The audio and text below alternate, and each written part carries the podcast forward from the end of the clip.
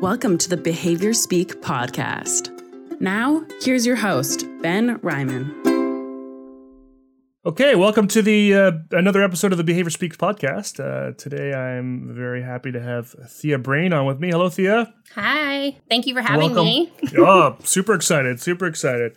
Uh, we're going to be talking to Thea about all things peer mediated interventions, which is a really kind of interesting area that I had no idea about until I met Thea. And uh, uh, yeah, some really cool stuff kind of coming out of that. So maybe we'll get right into it, Thea, and you can uh, maybe just give us a little background, kind of how you got into the, the field of ABA.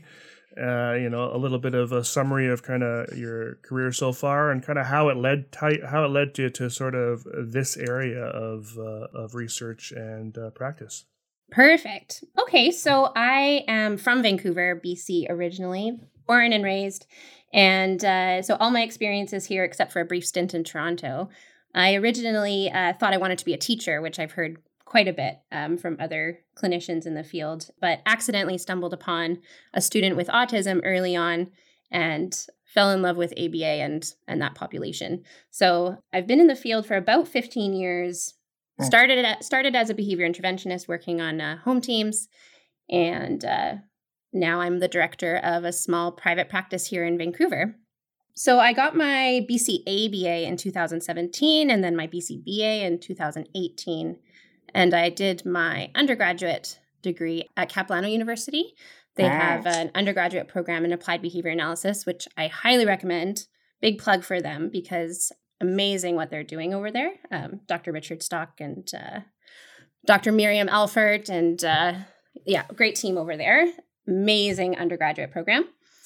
And then I did my master's degree at the University of British Columbia and snuck right in and got Dr. Pat Mirenda right before she retired. She just announced her retirement. Um, oh, so nice. that was really lucky for me. I had an amazing experience there. Um, and I'm currently doing my PhD back at school again at the University of British Columbia under oh. Dr. Vicki Knight, who is also incredible. So, yeah, I've been really lucky to um, be supervised by some of the giants, in my opinion, of our local BCBA behavior analytic community. Um, so yeah, my our private practice it's called Early Autism Project Inc. and it's we're just small. We're a baby company, just starting out but growing. Um, we provide uh, behavior analytics services in home settings, uh, but a large part of my practice now is providing school consultation. So that is where I got into peer mediated intervention, and I'm gonna we're gonna call it PMIs from now on because peer mediated intervention makes me stumble over my words every time. so PMIs, you'll sometimes see it in the literature as PMII, same thing. Peer mediated inter- mm, instruction and intervention, I think, is what mm, the extra I is uh, we're talking about the same thing. So, in case you're doing some research, don't be confused. In my work as a consultant for private schools locally here, I get asked a lot, or I've been asked a lot, to support with social skills for students who have autism and other developmental disabilities. I really started being interested in social skills because I feel like it's something that we're not maybe doing as effectively as we are doing some other things. You know, I, I'm feel really confident in my ability to put together a positive behavior support plan for a teacher in a classroom. I feel really confident in being able to, you know, modify curriculum and and help with some skills training, those types of things. But social skills just seems a little bit more challenging. You know, we we do social stories and we do small social skills groups and EAs are trained to to prompt students to interact and we work on play skills and all of these things, but really at the end of the day, not seeing a huge impact on social skills in the natural environment or still seeing kids with autism be really socially isolated. So that's where my interest really took off. Um, and I came across PMI as I was doing kind of literature reviews and trying to figure out how to be more effective in my role as a consultant in the schools. And when I came across PMIs, I was, what I was first astonished by was just how there's a, such a strong research base behind it, yet I'd never heard of it. And you were mentioning that you had never heard of it either or didn't know much about it. Um, uh-huh. so it's just not something that I'm seeing implemented in my work in the schools. Teachers and uh, EAs and special education uh, professionals were not aware of it locally for sure. And I wasn't aware of it, and it didn't come up in my training or it come up in either of my programs as far as I can remember. Uh, but it's a really simple concept. All PMIs are are interventions where we're training typically developing peers strategies rather than focusing our intervention on the student with a disability. And so that's a really broad umbrella, but that's really what a PMI is. And then there are lots of ways that that can be implemented under that umbrella, if that makes sense. So there's a ton of research looking at PMIs in academic settings. So mm-hmm. training, mm-hmm. training, typically developing peers to kind of be a coach in a science class so that there's increased engagement in the academic work for a student with a disability that's coached by um, a typically developing peer. And there's some really amazing results um, that, that, you know, definitely an effective intervention. And then there were quite a few studies looking at teaching elementary school age students how to uh, facilitate and prompt and reinforce social skills for students with autism. So that was really exciting. I work not only in elementary schools, but I also work in middle schools and high schools and was not seeing as much research for that age range as far as supporting social skills. So that's uh-huh. where my thesis project was born for my master's degree. And we did a project uh, called Effectiveness of a Low Intensity Peer Mediated Intervention for Middle School Students with Autism Spectrum Disorder. Say that three times fast. yeah, so that's where my that was a big mouthful, but that's where I um, stumbled across PMIs because I was looking for something that was effective in a school setting where we're actually going to see real social skills in natural environments improve. Cool. So you say there's a, a strong research base. And maybe I just wasn't looking up the right sorts of things, but I couldn't find a whole lot of PMI studies is it PMI itself that has a lot of research, or is it sort of the the pieces around it that have a lot of research? I mean, I think it depends on what what we mean by a lot, but you know, there was certainly more than a dozen studies, probably more hmm. than 20 studies. I oh, think okay. one of the challenges is probably around language, and I think that that's an issue across areas of research that um, makes it really difficult for clinicians to access research effectively because you really need to kind of know the keywords and people talk about things in different ways. So, yeah, I think that that's problematic and something that researchers and putting myself in that camp, we all need to make sure that we're being user friendly, I guess, as far as the language that we're using and making sure that our research is accessible. So, I think uh, that might have been part of the problem. So, are PMIs sort of called other things or? Yeah, I'm not sure what I'm not yeah, I'm not sure what the struggle would have been as far as PMIs. I think it's generally called PMIs. Mm. Um I can there are a couple of literature reviews hmm. um, mm. that summarize everything that were done more recently. Like in the 2015, there was one. In 2017, I believe, was another oh, one. Wow. Uh, okay. Oh, sorry, 2016 that was Chang and Locke, and then was 2016, and Watkins et al. was 2015. So if you wanted to look up kind of a a quick review of what had already been done up to that point, those would be good articles to look up. Now I feel like there's someone else maybe that's not in sort of the the ABA kind of um, field but maybe locally that's also doing this kind of research. Is that true? Is there, is there someone maybe some at SFU or? I haven't. Or... Not that I came across when I did my literature review for the study that I did for my master's degree. Right. I haven't started my updated literature review for my PhD work. Yeah. Um, but that's interesting. There are people out there who are doing things and not calling it PMI. So a PMI yeah. just means that we're focusing our intervention as the adults on the peers as opposed to the student with a disability.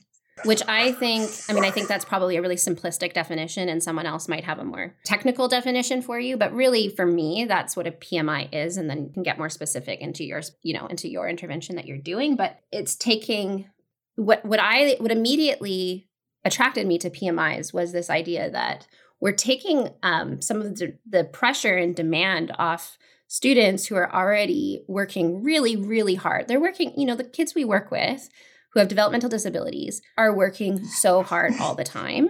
And what I love about PMIs is that we're putting a little bit of the work, in quotes, on typically developing students. It uh-huh. shouldn't only be up to the student with autism to change their behavior. This is about teaching typically developing kids how to interact with a wide range of people. And I think that that's a really important skill. I would be uh-huh. very happy if my children, you know, went through the school system and their takeaway was they learned how to interact with all different types of people effectively. Absolutely. I really like that that point because that I've been sort of following a lot of the uh, the autistic kind of social media groups, and uh, you know some of them are related sort of you know quote quote unquote ABA reform and and you know kind of that sort of stuff. And one of the pieces that comes up a lot, one of the sort of the arguments that come up a lot from the autistic perspective, at least as I understand it, and if anyone who's autistic, feel free to email me and correct me, is exactly what you say there. That that it's not about it shouldn't be about changing the person with autism. Uh, uh, number one, uh, and number two, it's it's not just about environmental changes. It's about it's about changing the way kind of we think of these folks, right, and and how we interact with folks. I'm, I'm, I do not know why I'm trying to paraphrase. It's exactly what you said. It's it's it's teaching typical folks to change their behavior and how and and to teach them about uh, autistic folk and that sort of thing versus trying to kind of do it the other way. Yeah. And if you look at all the other social skills interventions, it's all about, you know, you have this deficit. We need to fix that. Instead of teaching, you know, other kids, hey, you have this peer and i think they really want to hang out with you or you know they're saying they really want to hang out with you so let's let's make that happen and here's what you need to do to make that successful 100% 100% i mean and i think that's what really kind of drew me to uh to sort of the, this idea. It's so simple, but it's so revolutionary. I think. Yeah, that's how I felt about it too. So I was, yeah. It sometimes you worry about the simplicity about of things, but the response has been so positive for everyone. So you know, we took some social validity data when we did our our research, and teachers are excited about it, and peers are excited about it, and I believe it's uh, Carter and his group out of Vanderbilt. I hope I'm correct there. Hmm. That's been doing some research on the impact for those peer coaches who are involved in these types of peer mediated interventions. And that's mm-hmm. really important. But I think, really, you know, from my perspective, it's only positive and i think that that's what's coming out in the research as well it's important to study it so that we have the objective data of course yep. um, but we also have that kind of qualitative data that's we're now including in in research more and more which is great showing us that indeed we think it's common sense. Of course, this would be uh-huh. beneficial to the typically developing peer as well, and and it is. I mean, that just makes yep. sense. Um, yeah. I mean, on on a whole lot of levels. I mean, it's and it's not just sort of. Uh, I mean, I think the the primary level is just you know relationships and making connections and understanding that autistic people are super cool and have lots to offer and lots to contribute and lots of great ideas and lots of thoughts and um, and all that sort of thing but I think also it's sort of there's probably a side benefit, I suppose, of you know maybe getting some of these younger kids interested in maybe doing this as work down the road. I mean, I, I never heard of autism until you know I was like 25 because you know the the term was just never spoken of and and certainly not in school. We you know it was uh, I'm, I'm in my mid 40s and I, I recall one person through my whole sort of school career that had you know a level of special needs and they had you know like i think it was like it was like muscular dystrophy or something like that and it was super obvious physical you know visual disability but you never it was never spoken about sort of you know these other folks. And so you never have that background until you know it's kind of too late. And then you and then of course it's shaped to be you know autistic people are people with you know always people with intellectual disabilities and always people that you know can't talk and always people that you know, you know that don't have abilities. And you know I, I, I was taught a lot of things that I had to sort of relearn. And so it's a really good opportunity for you know young kids to just learn about autism. Yeah for sure. And and as part of our research um, project we didn't talk about autism specifically. We talked about individuals. And what was really cool is that during the training, we kind of had this open dialogue. And what I took away from that was that I think there's this history of we're being inclusive if we don't point it out or label it for Mhm. children that there's differences. And we're not giving children enough credit if we think that they're not noticing those differences themselves and Sure. then coming up with their own answers and their Sure. own ideas about it. Um, and those aren't always the conclusions we want them to come to, right? But I think the uh, the takeaway from that was how observant these participants, these kids, were, and how much they'd taken in, and and they actually had a better understanding than I expected Mhm. of their peer who had autism. They just weren't sure where they fit in or, or how, Hmm. how they fit in with that. So, all of the participants, all the peer coaches in our study were volunteers. So, they were recruited Okay. by the teachers. They kind of, in their minds, recruited people they thought might be interested and spoke to them privately and just said, Hey, there's this opportunity. Would you be interested? We had no problem with recruitment. You always hear Hmm. that that's the hardest part in research. it, Hmm. it delays everything because recruitment is so challenging.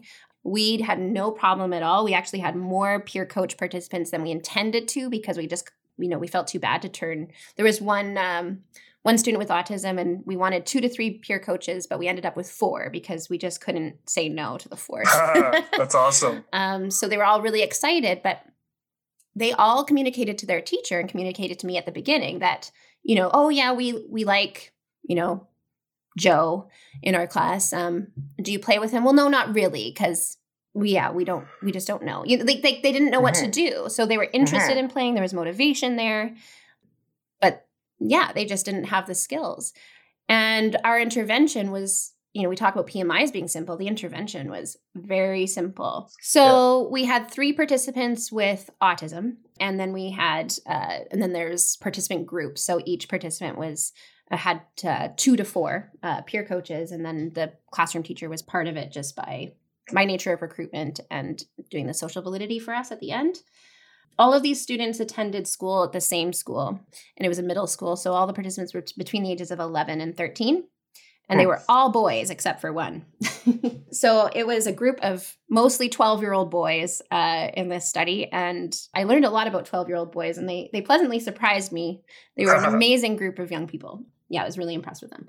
So they the peer coaches all volunteered and the participants with autism we specifically were looking to kind of fill a bit of a gap in the research which was looking at not just that kind of age range where they're not you know older um, young adults and they're not little kids with autism so there was that gap in the research the middle school kind of age there's also this gap where there's a lot of pmi research that's done with students who have autism but no intellectual disability so um, no Mm. communication delay, no problem behavior, that that kind of thing. So we were specifically recruiting for students who didn't kind of fit that Asperger. I know we don't use that anymore, Sure. but the Asperger kind of profile. So there's a lot of Yeah. research with that profile.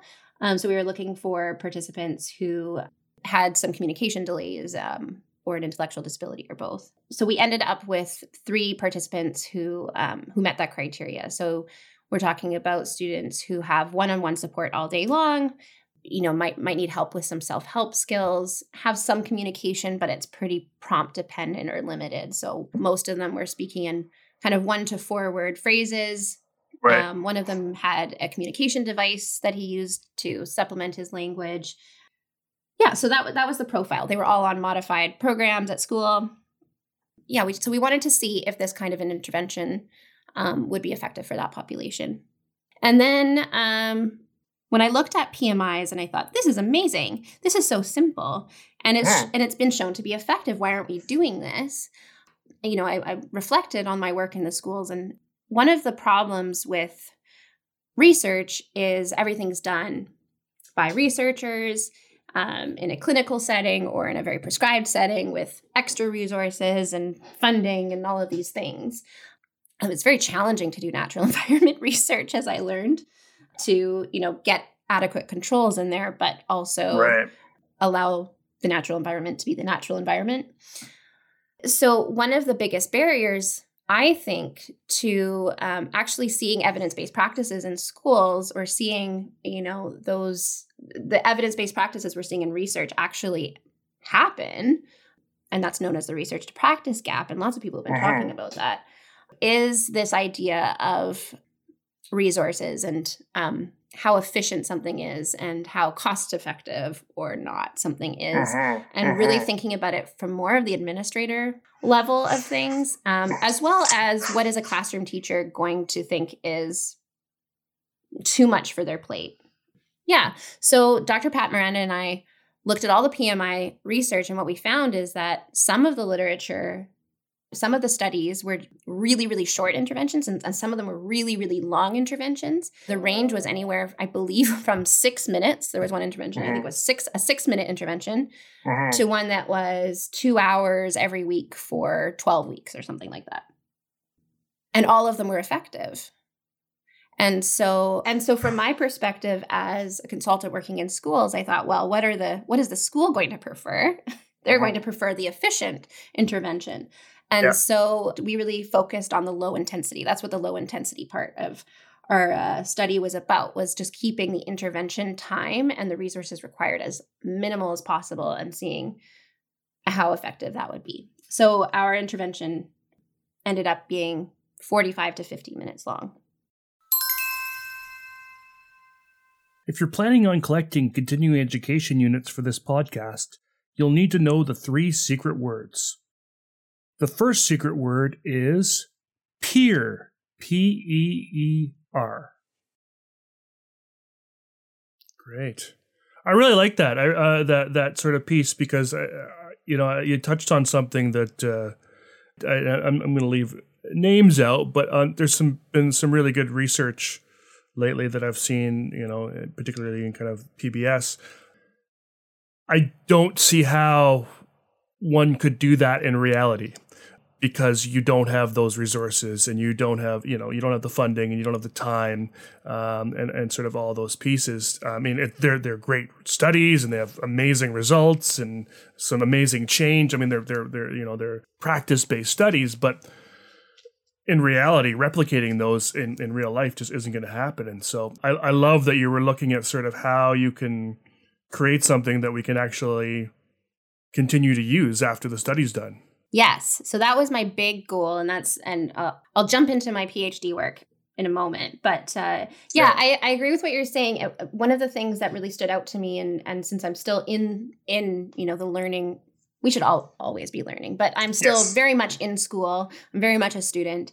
I am, you know, really immersed in the literature and constantly find myself thinking, well, yes, that's gold standard. However, in BC, our funding model, Mhm.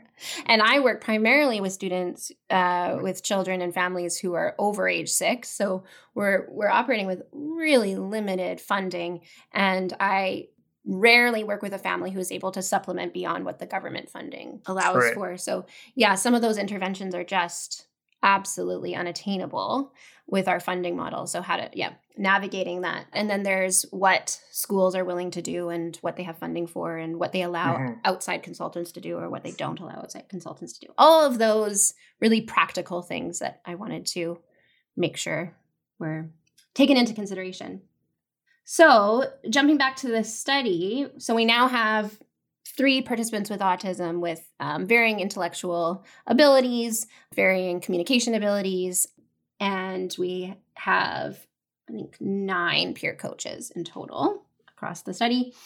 And we first collected baseline outside on the playground, and we just wanted to see what. Uh, how much engagement was happening. So, were the participants with autism engaging with peers? Were they hanging out with peers? Were they playing with peers? What were they Mhm. doing? Were the peer coaches who hadn't been trained yet, were they using any of the strategies already? I know Dr. Ainsley Boudreau, for example, did a study using PMI with preschoolers, and That that's the name. Sorry, that was the that's the person I was trying to think of. Yes, she does call it PMI, but you might be confused because she calls it PRT PMI because she's Ah. from Nova Scotia. Of course, yes, Nova Scotia, home of PRT. Yeah, PRT, yeah. And Yeah. so her study was fabulous. And they used PRT. They trained preschool children to implement PRT strategies. Wow. Okay, another interview if you're listening. Yes. I'll get you in touch. She's very gracious about her time and I'm, I'm sure she'd talk to you. She also, um, sorry, this is a tangent, but she also Yes. has done amazing work with selective mutism and the autism Oh. population. So Really cool. Yeah. Okay. she's not a BCBA. That's all right. So, but that's okay too. Forgiven. We still love you. I don't think. I don't think. Anyways, um, so where were we with with my study? I did a big tangent there. so you were you were doing the baseline. Baseline, right? Okay. So how much were they engaging? How much were they communicating? So those were our two dependent variables: engagement and communication. And during baseline, for all three participants, there was zero engagement. Zero. Okay. So it was, yeah. I when I talk about this, I it's it's a it was a sad thing. It's a sad thing to look at on the graph. If you look up my article and you see the graph, it's a Yeah. flat line. It's a flat line, and what and what that looked like, you know, narratively, anecdotally, was children who were completely isolated. So we had um, one participant who hung out on the swings for the duration of his break. We had another Yep. participant who would hide in a bush and throw pine cones at a fence for the duration Yep. of recess with an EA kind of standing nearby to make sure he didn't run away, but not interacting with him because it's his break time, right? and uh, what was our our third friend doing? Oh, he would go to the our third friend would go into the library and build Lego by himself. For the duration of baseline, um, and it was a multiple baseline across participants. So, so you know, our third participant was in baseline for a while. There was zero engagement. One question about the baseline that I was just curious. Um, so you're measuring obviously not only the uh, the students with autism, but you're also looking at the coaches, right? And so, did you sort of encourage the coaches to be in the same area? Like, how did you sort of measure the coaches' baseline?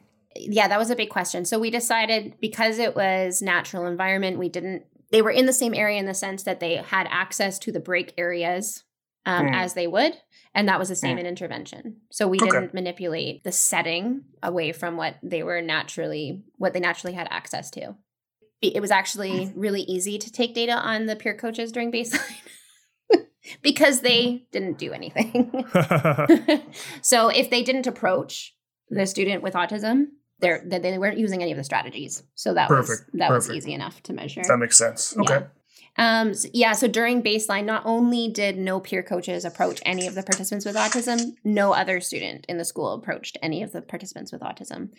So you know, when I was doing my literature review, that's certainly what kids with autism are at risk of social isolation. But to see it kind of in, and, and I saw that as well, and you know, when I would go in and, and do school observations and things, but to have it so clearly before you in a graph, in data, this is how socially isolated these students were, kind of just motivated me even further, I guess, to continue doing this work. So, baseline flat, zero, no engagement, no communication. And then we started with one of the groups of peer coaches and we did our um, intervention. So, now I get to talk about the intervention, which is the fun part. We called our intervention Do Help Talk. We just wanted something catchy that um, we could easily like quickly prompt or remind the peer coaches what you know the strategies were. And yeah we landed on do help talk. So so the do help and talk strategies were pulled from the existing literature. And as i was kind of touching on earlier you know called lots of different things. That was one of the reasons we came up with the do help talk actually was because we were going oh well all of these all of these studies are using slightly different strategies. But when you actually categorize them and, and there i think in the uh, literature reviews there was some categorizing that happened. These all fall kind of under this strategy or these all fall kind of under this strategy. Really what you're seeing mostly the most common strategies are teaching prompting so teaching the typically developing student how to prompt um, their peer oh i don't know if you heard that big snore that was my dog It was awesome. she's dreaming she's chasing rabbits in her sleep so Perfect. it's still going on. Um, that totally derailed me. So, do help talk. The strategies pulled from the literature. Um, the main ones that we found were prompting, so teaching typically developing students how to prompt, whether that's um, using modeling strategies, um, verbal cues, gesture cues, those types of things. The other one was initiation, so teaching really that's just approaching a student with autism or developmental disability and saying, "Hey, do you want to play with me?" um, but we had to teach that because it's not happening. Prompting and reinforcement. So really simple. Those are the main the main three ones: initiation, prompting, and and uh, reinforcement. And we added a few things in there. So, do was really teaching the peers the initiation piece. And we based that on mutual interests. So, when I was doing the training, we talked for a few minutes about, you know, what makes a friend. Um, and if you look back on, I did a little bit of um, research on what what what is friendship? What's the definition of friendship? How do friendships start? And all those things. And it's really on a simplistic level, friendships are formed around mutual interests.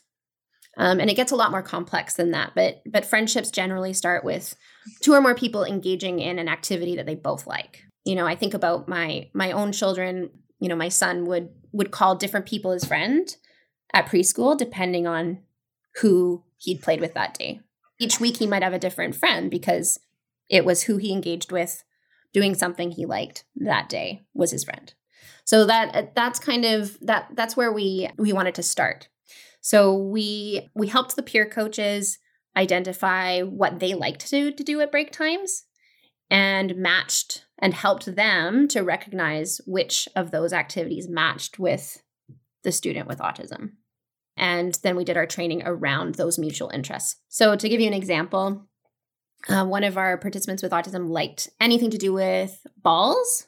He really loved balls. He was the one throwing pine cones at the fence. So, he likes throwing things, he likes playing with balls, he likes not really able to understand the rules of, per, you know, like a basketball game, but really enjoyed sports to a certain extent. And, you know, 13 year old boys, they were quite happy. They, they that's a mutual interest. We like basketball too. Uh, so that was the first step, identifying, um, and we brainstormed a list, not just one activity, where possible for each of the participants.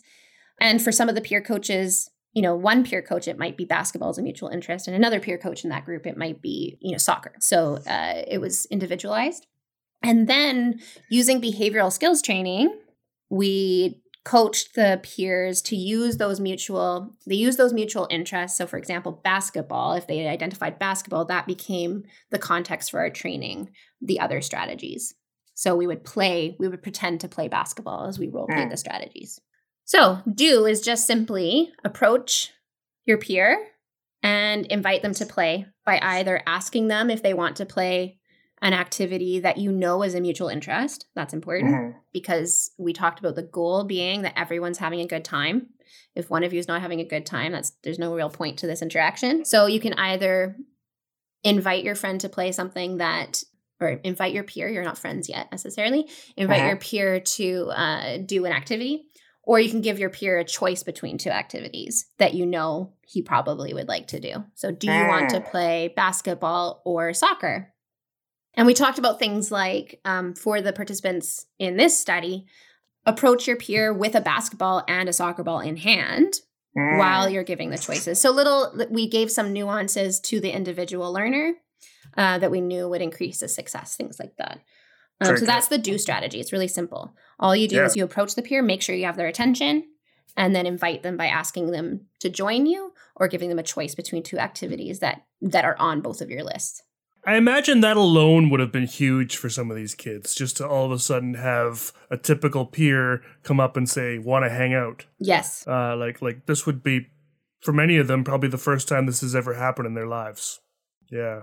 It was really interesting to watch because one participant in particular, he um, he was so excited when this happened. One of those one of those kids who really shows his joy throughout his whole body. So you, mm. just know how excited he is. But he was also very nervous.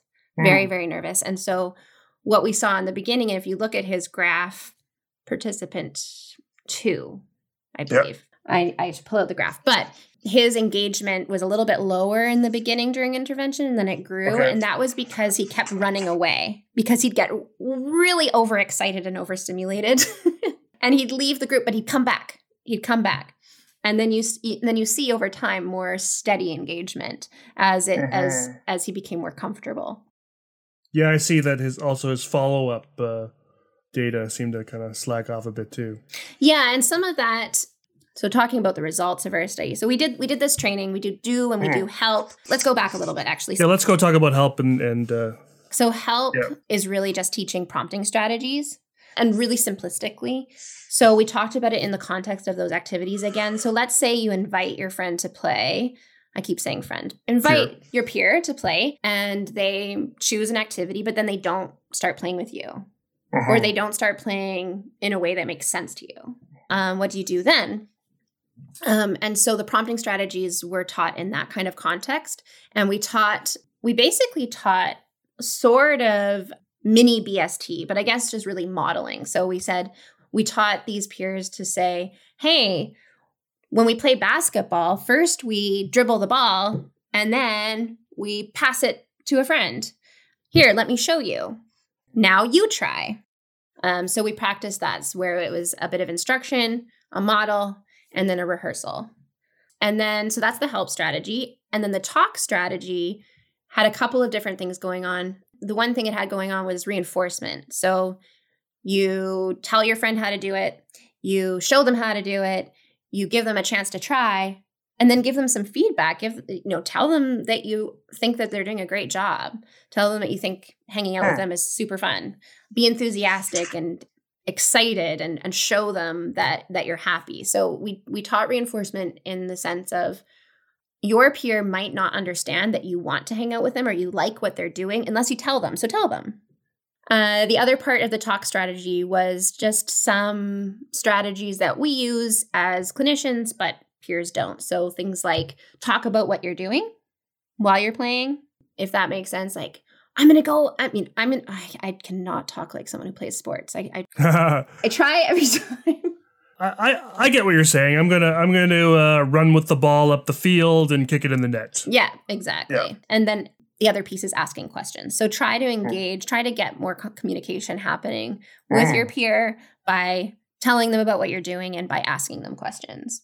And depending on the student, we might say, you know, yes, yes, and no questions are not really Mm. effective for this learner or for your peer. So try giving them choices instead or ask them a closed-ended question instead of instead of a yes no question. So um, yeah, those are the basic strategies, and we use behavioral skills training to teach each of them. So we would say, okay, this is the do strategy. Here's your, and we'd give some instructions. I would show them what it looked like, and then we would practice it using the mutual interest as our context for practicing. And we did that over two lunch breaks, but they were only 20 to 30 minutes for each training.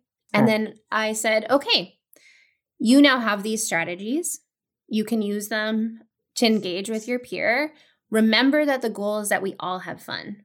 So you don't have to play or hang out with your peer every day. You just have these strategies now. So if you want to, and if your Uh-huh. peer wants to, go for it. So there was no expectation. It wasn't like a schedule, you know, it wasn't a, you know, lunch buddies program. It wasn't a on Tuesdays you meet Uh-huh. in in the resource room for a board game. I love that. I love that it wasn't forced because I think that would have, you know, we'll probably eventually talk about follow up and sort of talk about how things, you know, kind of continued after. I imagine none of it would have continued after if it was kind of forced that way. Yeah, I think so. And yeah, so what was interesting though, and that I'd like to investigate a little bit more in my in my future research is that two of the groups came up with a schedule anyways.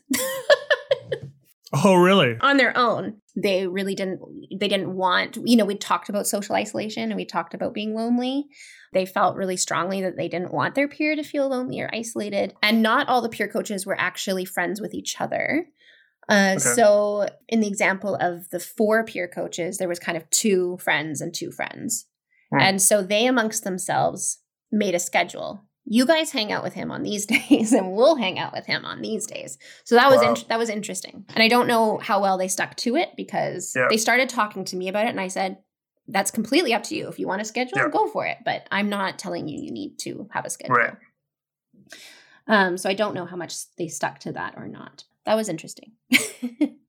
so then getting into results, um, when I do presentations and I have the graph in front of me and I'm showing everyone, I always say that participant one's graph looks like I faked the data a little bit um, because we have 0% engagement and then we have 100% engagement immediately at the point of intervention. But that's just the way it was. And the simple strategy of do and giving Mhm. kids, it was almost like giving kids permission to do what they already were motivated to do.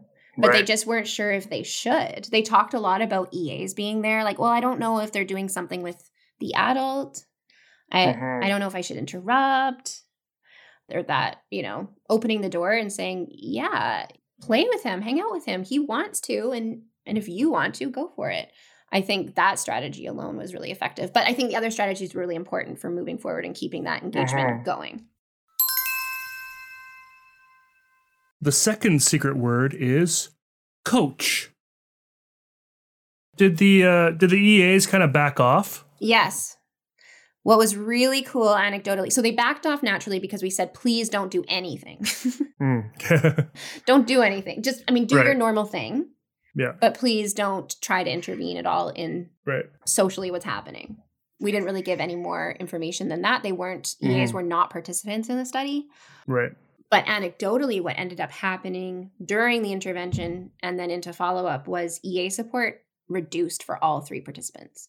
Mm. Like they actually changed the schedule because they didn't Wow. need it anymore. Wow. Um, so that's the really exciting piece that I will be emphasizing for administrators as we start looking to roll this out a little bit more. Hundred percent. Yeah. Yeah, that less staff were needed Mhm. because and it and it wasn't that people get concerned that peers are becoming kind of, you know, babysitters or Mhm. and it and it's not it wasn't that in this study it was that when you have a student who's now engaged and isn't bored Mhm. at recess there's reduced problem behavior so uh you know that's anecdotal only but that was exciting for me to hear um, from the teachers and the special education coordinator that the schedules had actually changed for the eas That's so cool. hmm So yeah, we found results across all three participants.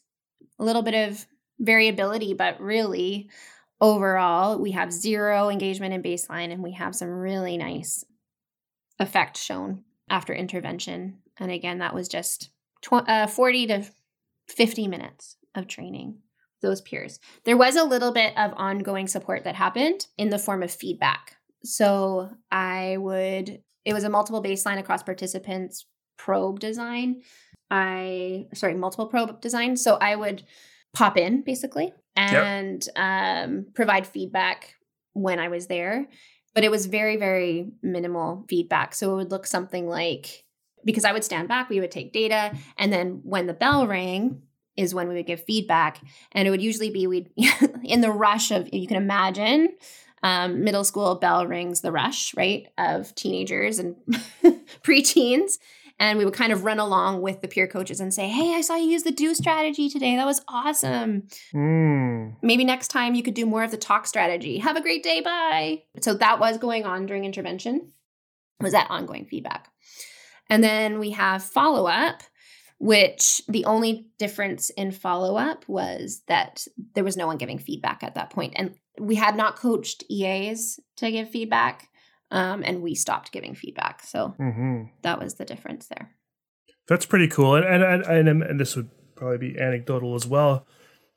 But I would suspect from the perspective of the autistic kid, not seeing some adult come tell the other kid how to hang out with them, you know. You know what I mean? it felt um, like there was a lot of respect and dignity in this intervention that is sometimes lacking. Just simply, especially in this age group, getting the adults out of there, that Mhm. alone felt really important. Mhm. Um, because how natural are kids, how naturally are kids going to behave? How can they model typical social skills Yeah, if they feel like there's someone hovering over them, an adult hovering over them? Absolutely. Um, so we really tried to fade back and just be as unobtrusive as possible, and um, we didn't interact at all with them. The other really cool thing I like to think about in this study is I never spoke to the students with autism, not not once. Right?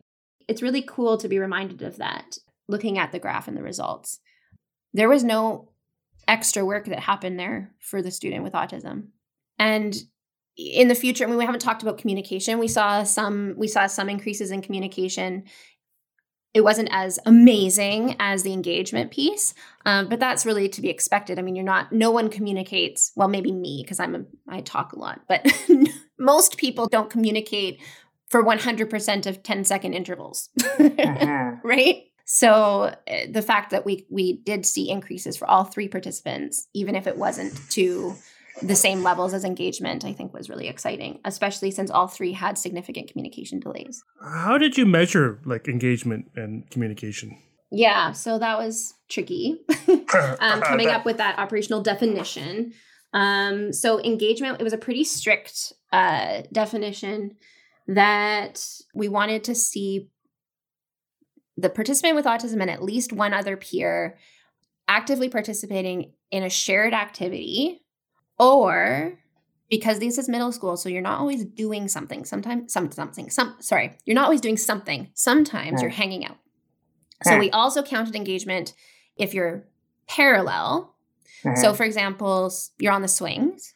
Engagement it would not count as engagement if you're on the swing and next to you is another person on the swing and you're both swinging but you're not engaged in communication. That's just par- that's parallel play right engagement would have but it could be engagement if while you're swinging you're looking at each other you're talking you're asking questions you're answering questions so that becomes communication and engagement so it's either a shared activity or it's parallel engagement while engaging in communication Hmm. does that make sense Sometimes y- you collect the same data. So sometimes sometimes a probe where you measured communication was also engagement. Yeah. So engagement didn't necessarily mean communication, but generally, based on our operational definition, if there was communication happening, um, it was probably there's engagement. probably engagement, unless it was a Yeah. passing. You know, if someone walks by you and says hi and then Yeah. continues walking, that's not engagement. But if there was ongoing communication happening and some sort of activity was part of that, even if it was parallel, uh, that would be engagement. And it, it would have to be the both of them, right? So, I mean, obviously they're together. You can't have it by yourself, but communication would be, you know, the peer coach saying, hey, Bob, but also the peer saying, hey, coach. So we tracked both initiations and responses. Didn't actually see much of an increase, or if any, um, in initiations. So that's for the the student with autism, and and that kind of makes sense because we didn't do any direct intervention with them, right? No. We we didn't tell them to start initiating with peers. We No. didn't we didn't prompt them and we didn't reinforce them. So it would have been really cool. That would have been amazing if we saw in, more increase in initiation uh, but we didn't. But we saw a lot more responding um, to peers. So the other thing about the communication definition, or we didn't talk about the communication definition, um, it was also nonverbal communication that we were tracking. So it was a, resp- a communicative response can be nonverbal, and that's typical too, right? So you don't Yep. always say yes. Sometimes you smile and nod at somebody. So it's any communicative response immediately following a peer initiation. And we define that as responding to an instruction. So, for example, if a peer said, Hey, pass the ball, a communicative response is for the peer, to the, the participant with autism, to pass the ball. Oh, okay. Yeah, that makes sense. Yeah. So then we get to follow up. Our follow up was sadly quite short, and the only reason for that is because the the school year ended. so uh, I actually was at the school uh, the last day of school. I can't remember Yeah. who who had their last baseline data point on the last day of school, but one of them did, um, just to get squeeze out that last little bit of follow up that we could get. So you know we didn't we didn't have as much follow up as we would have liked. Anecdotally, I still Mhm. consult at that school. Oh, okay. Yeah, they're all in high school now. Um, one of them has moved on to another school, but the other two, um, we've continued to uh, work with the peer coaches. So what we did find is moving. We found that the peer coaches that really maintained for one of the participants over time. For a second participant, it didn't maintain. Um, we haven't talked about that. So one of the participants only liked to play on the swing. He had a really he had really rigid, restricted interests. He only wanted to play on the swing. And so in the beginning, that was fine. That went really well with the peer coaches. But because of this restricted interest, the peer coaches over time, after this is after the study, lost lost some interest in continuing to ga- engage on the swings yeah, yeah. which makes sense because these are 12 year old boys You know, Yeah. they actually were really happy to play on the swings at a certain point, but they lost interest over time. One of my takeaways clinically from from this experience was just how important it is that we program for leisure skills Mhm. and make sure that we're teaching a variety of activities um, to our learners because that really impacted the success of the intervention over time for sure. I also uh, saw that you had a, a- third measure. I think you were measuring was it mutual enjoy? Yeah, what was that about? I mean, that sounds like a really important. Yeah, and a, and a tricky one to measure. We kind of came up with that one. Um, so how do you measure? How do you make sure that everyone's having a good time? And because otherwise, what's what is the point? From a behavioral perspective, we identified, you know, relatively objective measures of enjoyment, and we included eye contact, smiling, and laughing. Mm. And then we had a really strict definition. So, in order for mutual enjoyment to be scored for a session, we had to see both the participant and at least one peer coach engaging in the same measure of mutual enjoyment. It was probably Mm. overly strict. So, they both had to be smiling or they both had to be laughing Right.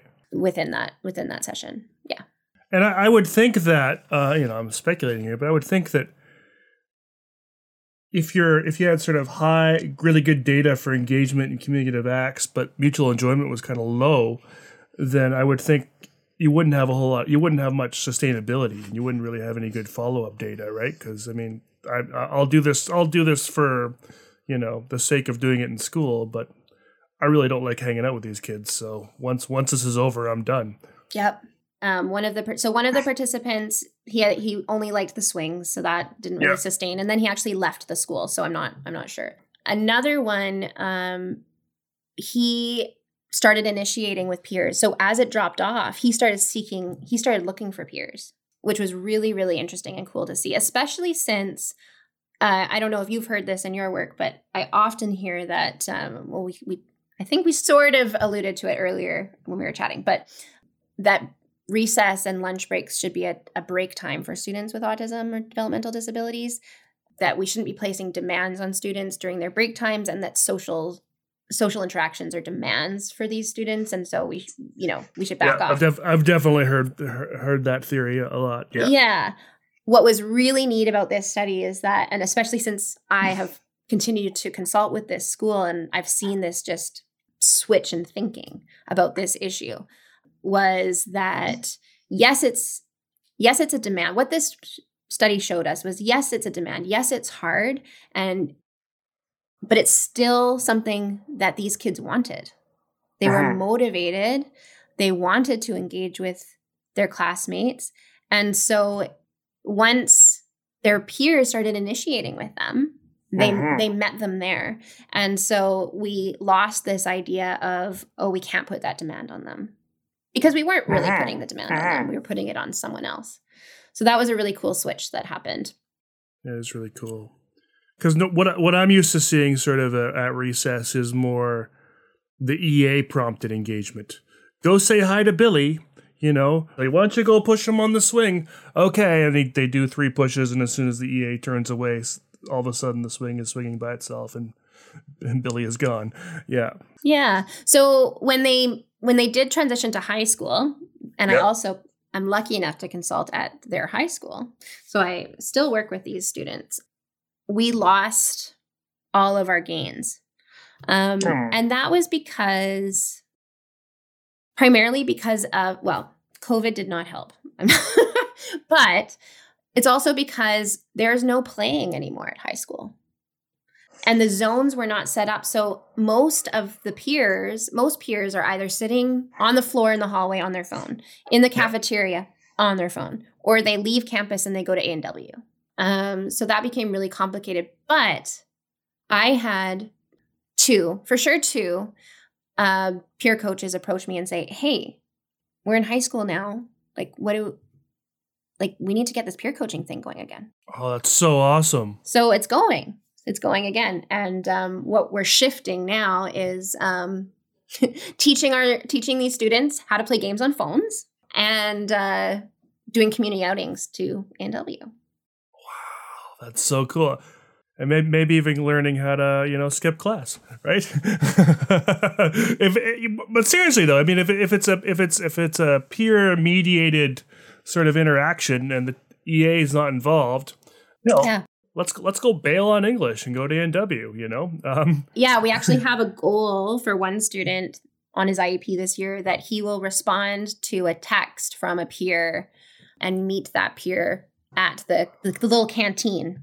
So we've uh, we've been coaching the peers to text this student, you know, and uh, ask him if he wants to go get you know a preferred snack from the canteen, and uh, he's learning to respond to that by himself and and go meet that peer. totally yeah yeah that's that's that's so awesome i love i love those kinds of skills that's so cool huh right on So now what is the big Yeah. question, right? Um, because I, despite trying, I've only managed to do a PMI in one public school right since this study. oh really like just just as as a regular practice you mean Yeah. So as my as a clinician, Hmm. um, since doing this work, I became very excited about it, very passionate. So anytime Sure. I'm sitting in an IEP meeting for a client and they say, "Well, social skills is on the IEP, and we want to see," you know, some of those IEP goals are like, Johnny will have three friends by June 2021. Mhm. um, great.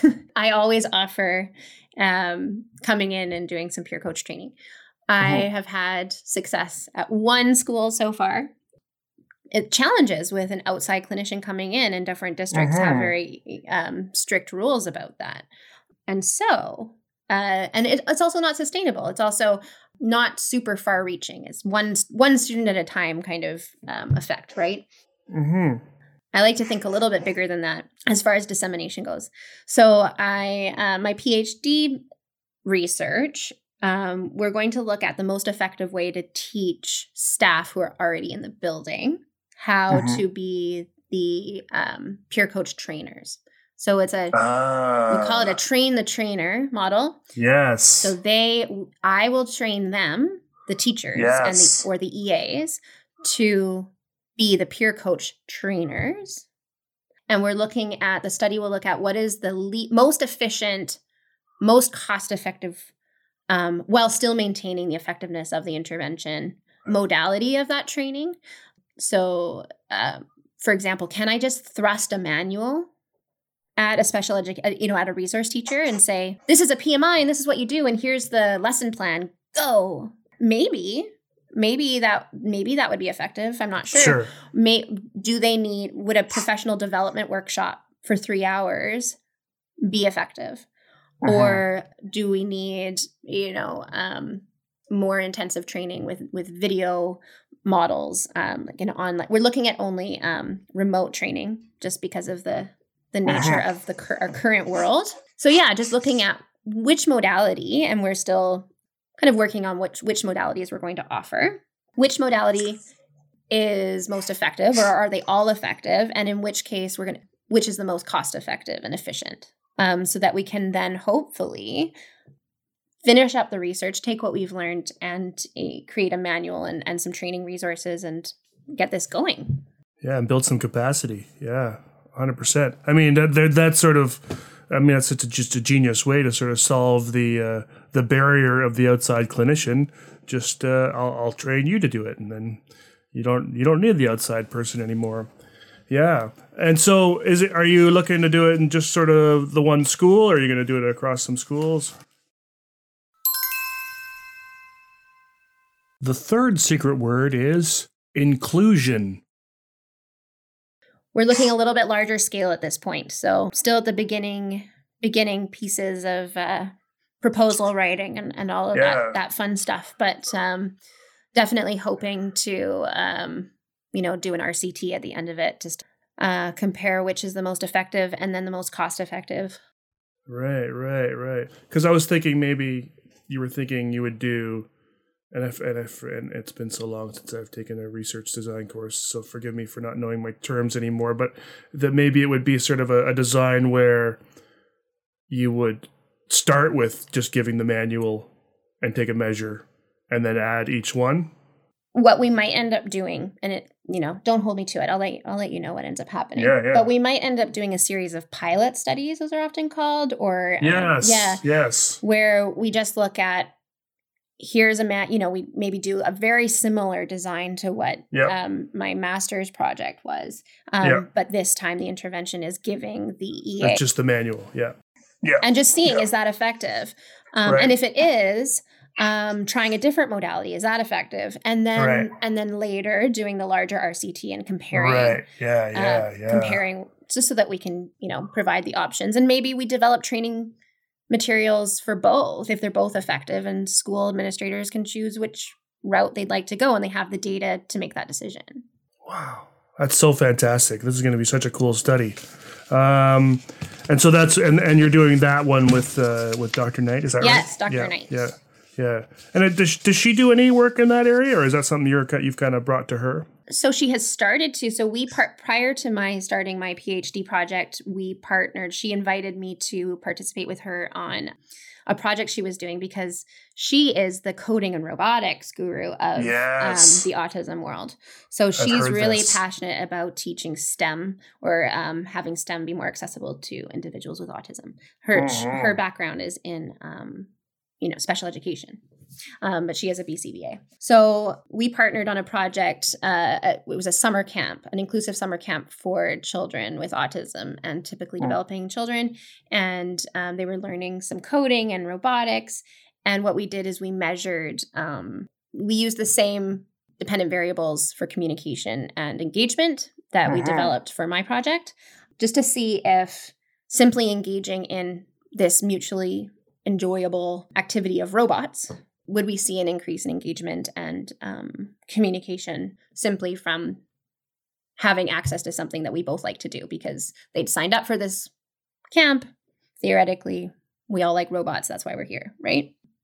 We didn't see as much increase in engagement and communication as we would have hoped to see just simply from that. So yeah i was uh, yeah this is starting to be her area i guess Yeah. Yeah. just like it's starting to be mine and i think it aligns really well because her whole background and um and passion is about inclusion and accessing curriculum so a pmi is helping helping students to be actually meaningfully included because Yeah, they're yeah. part of the social fabric of the classroom so yeah i think it fits really well even though they seem like they're coming from different completely different no, arenas at all. Like I could totally see like a a a you know a coding camp or whatever with the peer media media piece embedded in it. You know, um, and so because now everyone's working on the now now the interests are already the same because everyone's working on the same topic.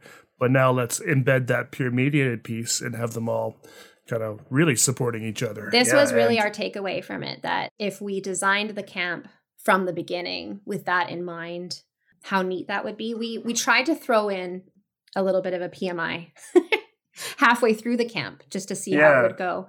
And uh I don't want to dive too much into that research without Dr. Knight here. Um, No. But uh, it wasn't as effective as we would have hoped. And one of the reasons we think that was is because we didn't have people signing. It, th- it wasn't the intention of the camp to begin with. And so we didn't have kids signing up who were like, I love robots. And this is a this is a camp where we all, you know, if it was transparent from the beginning, you know, this is an inclusive camp with students of all, you know, backgrounds and, and abilities and needs Mhm. and you're going to learn coding and robotics and you're also going to learn how to interact with lots of different people or something like that right where if it's it's upfront and that's what we're working on from the beginning and, and we're implementing a strat uh, the do help talk for example Mhm. um, from the beginning i think that would have been more effective than kind of throwing it in um, halfway through Yeah, for sure. So will the will the the doctoral research will that also be the do help talk again, or will that be will be doing something different? Or i think do help talk has a has a catchy feel to it Yeah. No Um, jargon there, so right. No, that's right. Uh, yeah, it was a jar- jargon-free training, and um, yeah, our social validity measures were really high. So that was peer, my next question. yeah. Yeah. the peer coaches, as far as our actual, you know, our Likert scales, and we had really, really high ratings um, for the Mm. peer coaches and for the teachers. So they all agreed that it, one of the most important takeaways for me was that the teachers said that it was not disruptive that they would do it again, that they would love to see more of it. Um, So that's really important, and that's the data you kind of stress when you later talk to administrators, because uh, yeah, they're wary of anything that adds to the load that are that teachers already have. But we did have some interesting anecdotal comments from peer coaches that were really important. Um, so I'd kind of added um, you know a, a, notes or a comment section at the end of the okay. questionnaire. And i wasn't necessarily expecting everyone to contribute there but i just wanted to make sure they had opportunity. But all of the peer coaches added something to the notes. They were all very diligent participants. They were and you know the vast majority of them said really lovely actually amazingly lovely comments about their experience. There was one participant who said that by the end of or at that point he didn't say by the end but at the point where he was doing that questionnaire that he was starting to feel like a servant was his word. Um and so this was one of the participants this is one of the coaches. Sorry this is one of the coaches yeah. who was paired with the student who only wanted to play on the swings. Uh yeah. And so you know I force myself to highlight this issue every time I talk about it because I don't want, you know, I get really excited and overall it was amazing and the peer coaches were excited and the teachers were excited and the parents were excited and we're all excited. But I think it's really important to highlight when, you know, when something goes wrong or when things are Absolutely. not perfect because that's where the most learning happens.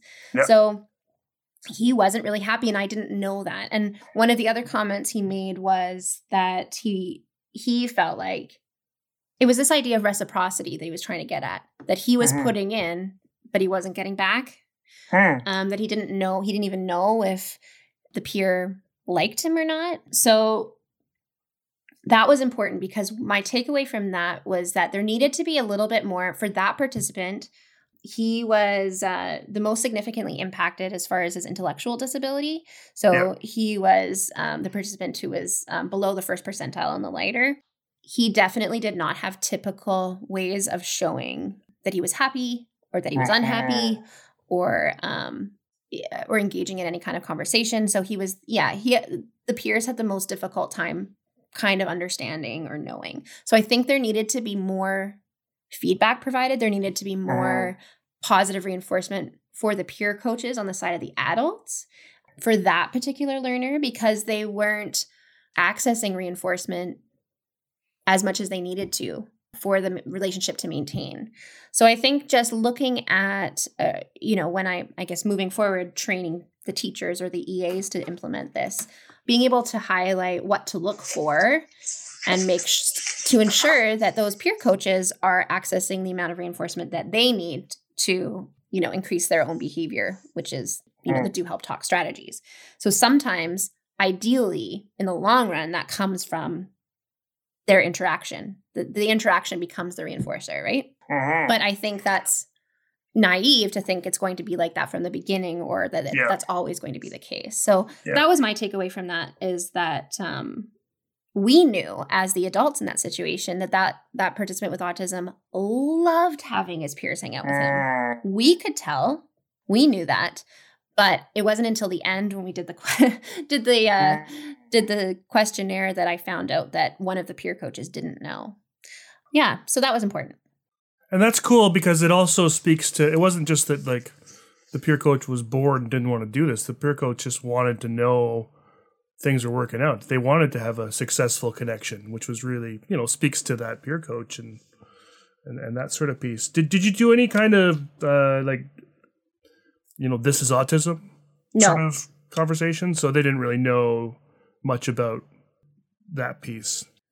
Because this was a private school, they had most of the peer coaches had known the peer with autism since they were right. in kindergarten or grade one, or so there had been some of that teaching at that school, um, generally right. speaking. So I did not use the word autism or disability or anything like that. We talked about this is who your peer is. Uh-huh. Um, this is how he likes to communicate. These are some of the things he likes to do. This is how uh-huh. he shows. Um, we did talk a little bit about this is how he shows he's happy. This is how he shows he's upset. but it was really, really minimal. So it, it would certainly be, and I think that that's something that is sometimes included in the PMIs and definitely wouldn't hurt. But again, we were trying to be really efficient. So we focused no, more course, on the it's a- strategies.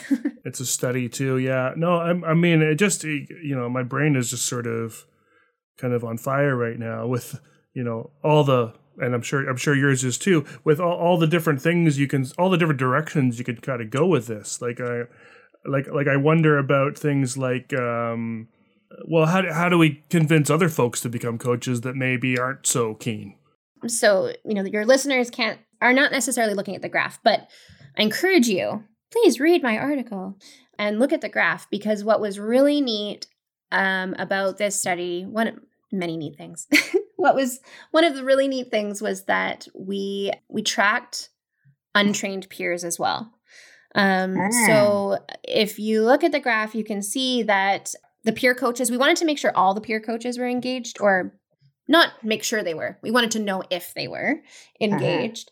Um, so if we train four, does only one engage, or do all Uh-huh. four engage? And what we found is Uh-huh. all the peer coaches, um, at one point or another during probes, were engaging with the peer. So that was great. But even more exciting was we found that there were untrained peers that were starting to join in too Wow. um, in particular for the student who liked to play um, sports, you know, not Sure. formal basketball, but but it was still relatively age appropriate. So, and they got really creative with with the ball sports they were doing. At one point, they were running up to the top of some these outdoor set of stairs and and um, rolling a ball down the banister, and the student with autism would catch it because he had amazing catching skills. So it really it was nice because it took on a life of its own and but uh, because it was fun and uh, these peer coaches were you know modeling not just for the student with autism but for their other peers how fun it was to hang out with this guy because he was a fun yeah, guy yeah, yeah, yeah. um, we started seeing that happening more and more so i think at one point there's maybe four untrained peers during one Wow. session with so cool. yeah. So, um, and that was one of the pieces of feedback that I got from the peer coaches is they'd like to see more, more kids trained. One of the things we have not been able to do yet because of the pandemic situation is my plan for in the high school is to have the trained peer coaches who have continued to to be supportive help me in the training of new peer coaches. So I'd like to have it be kind of a mentor. You know they're the experts. They're the expert uh, peer coaches and have them kind of lead the training with my support. So that's something we're looking in, into doing but And it would be interesting to sort of pull out, uh, you know, I don't know how you assess it, but you know, kind of pull out those kids that have that connection with so many other kids, right? You know, yeah you Or want kids out- that have a bit of that um social what's the word i'm looking for you know the Uh, popular kids Well, and I would also wonder if it, if there, and I don't even know how you'd measure this because you know you probably couldn't, but um, except maybe through maybe a you know a, a, some sort of uh, questionnaire with the with the, the the autistic kid, but. I, I'd wonder how this would sort of if, if you got you know a larger group of peer coaches and you got the untrained peer coaches coming in doing stuff, how this would affect um, bullying and bullying levels, you know, because all of a sudden you well, an autistic kid is easy to bully because they're alone, right? And they're and they're by themselves and they're doing something that looks odd, and and it's really easy to kind of bully them. But if they've all of a sudden are surrounded by the cool kids, you know, and and they're being supported in that way, you know, I, I wonder I wonder if that could like totally change the school experience because I think a lot of autistic kids will say that school was not their favorite time of the year. Totally. So one of the, you know, I call it a limitation um, of my study was I didn't include the participants with autism. I didn't. I failed. I feel like to incorporate their voices um, Mm. as much as I could have. I kind of got stuck on the challenge of that because there was such significant communication delays. Um, but I think that that was, yeah, moving forward, I would I would like to push myself further with that because I think that's just so so important. Yeah, so that we're partnering with uh, with people with autism instead of just doing research about them. Exactly. Yeah. I mean, it sound it sounds like it's a really awesome intervention, and it sounds like they're all really happy. Right. But it would be nice to have them say, "I was really happy," yeah. to to kind of validate that piece. Yeah, absolutely. Yeah, yeah. I, I sort of I'm looking at this sort of from the perspective of I, I live in a small town, and so where everybody knows everybody, and it would be interesting sort of to see this kind of intervention in a small town school setting, so that you could continue to see that interaction in the summer. Oh yeah. You know, because they're all they're all. It's a small town. Everyone still sees everybody throughout the year, and they sort of have that continue on, and then obviously continue on after school's done. Uh, generalization and and maintenance uh, opportunity there for some. Yeah, 100%. Not just for 100%. clinical work, but for some research. If anyone wants to go and hang out with you on your little island.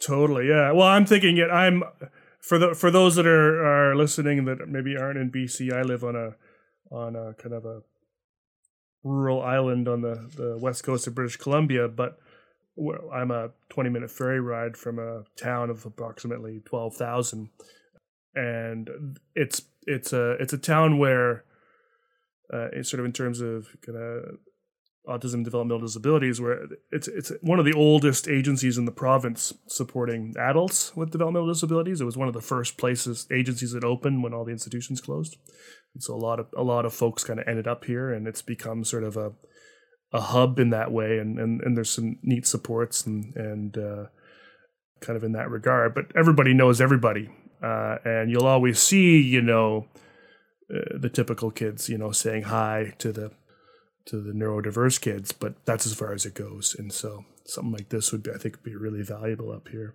Yeah, and something I'm curious about too, if anyone's listening and trying to come up with a project, um, Yeah.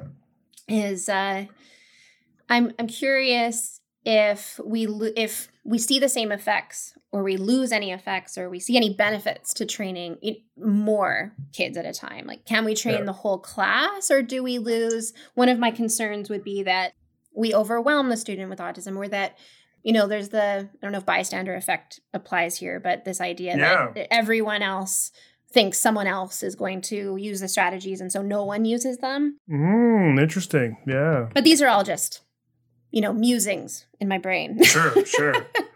Yeah. Well, what, once you have your PhD, then you can just keep going and doing more and more and more of this. well i think that's the plan you know i Tease got the out- oh, research that's i got the research bug in a big way i didn't expect Yeah. it No, no.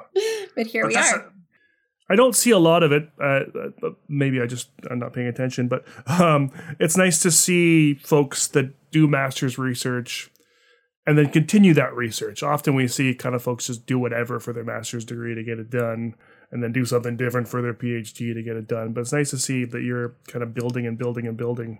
I really think, you know, luck had to do with it and then amazing supervision from Dr. Pat Mirenda had to do with Yeah. it, but I was really able to I think the lucky part was that I just became really interested in a topic at the right time. Um, and that four years later, I still get giddy talking about it and could talk That's to you awesome. for hours about it, which is really important awesome. when you are. Uh, it's many, it's many, many, many hours thinking and For talking sure. about one single topic. So if you're a student, make sure make don't don't just pick a random topic just to get it Yeah, done. exactly. It's it's a, a really big opportunity to. Um, I I encourage. I was speaking to a class recently.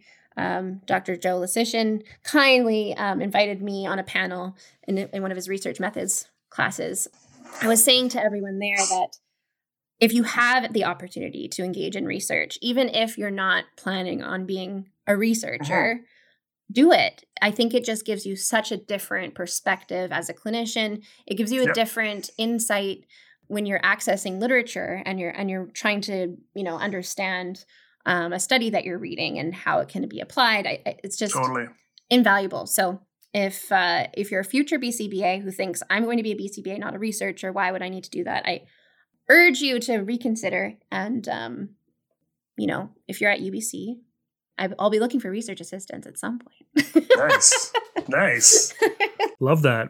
No, that's great advice. That's great advice, and and I- I'll also just give a big shout out to Pat Mirenda. I mean, she.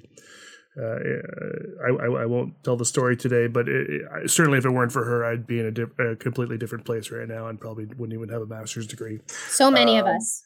You're not yeah. alone. Um, you know, but she, she's she's the sole reason why how that I got into the university in the first place, um, and so you know I, I I owe her a debt forever. But I'm uh, grateful to you, Dr. Mirenda, for uh, uh, for supporting Thea in this because this is a super awesome awesome area, and I think you've you've you've retired you've retired, but you've started uh, a wonderful legacy here. I think So Your legacy really cool. continues on in your name forever. Exactly, exactly.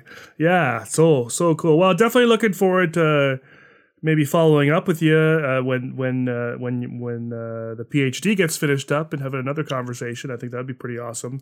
And uh, also would would would love to at some point maybe connect with uh, you and Dr. Knight about uh, this whole coding thing and maybe maybe something that you guys will be doing together. Who knows?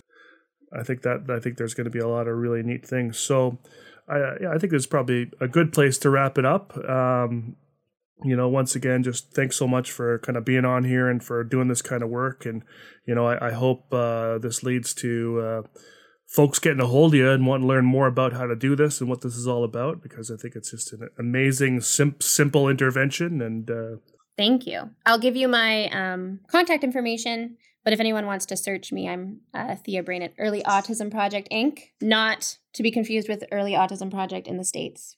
Ah, different things. Okay, gotcha. Yes, for sure. And I'm going to have all that information in the show notes, uh, as well as links to your paper, links to those lit reviews. I think I'll probably throw in Dr. Boudreau's stuff too, um, even even Dr. Knight's stuff. I think why not? I think people will be interested to learn about coding and robotics too. And uh, yeah, super awesome. Thanks again, Thea, for being on here. This was so fun. Yeah, I had a great time. wicked.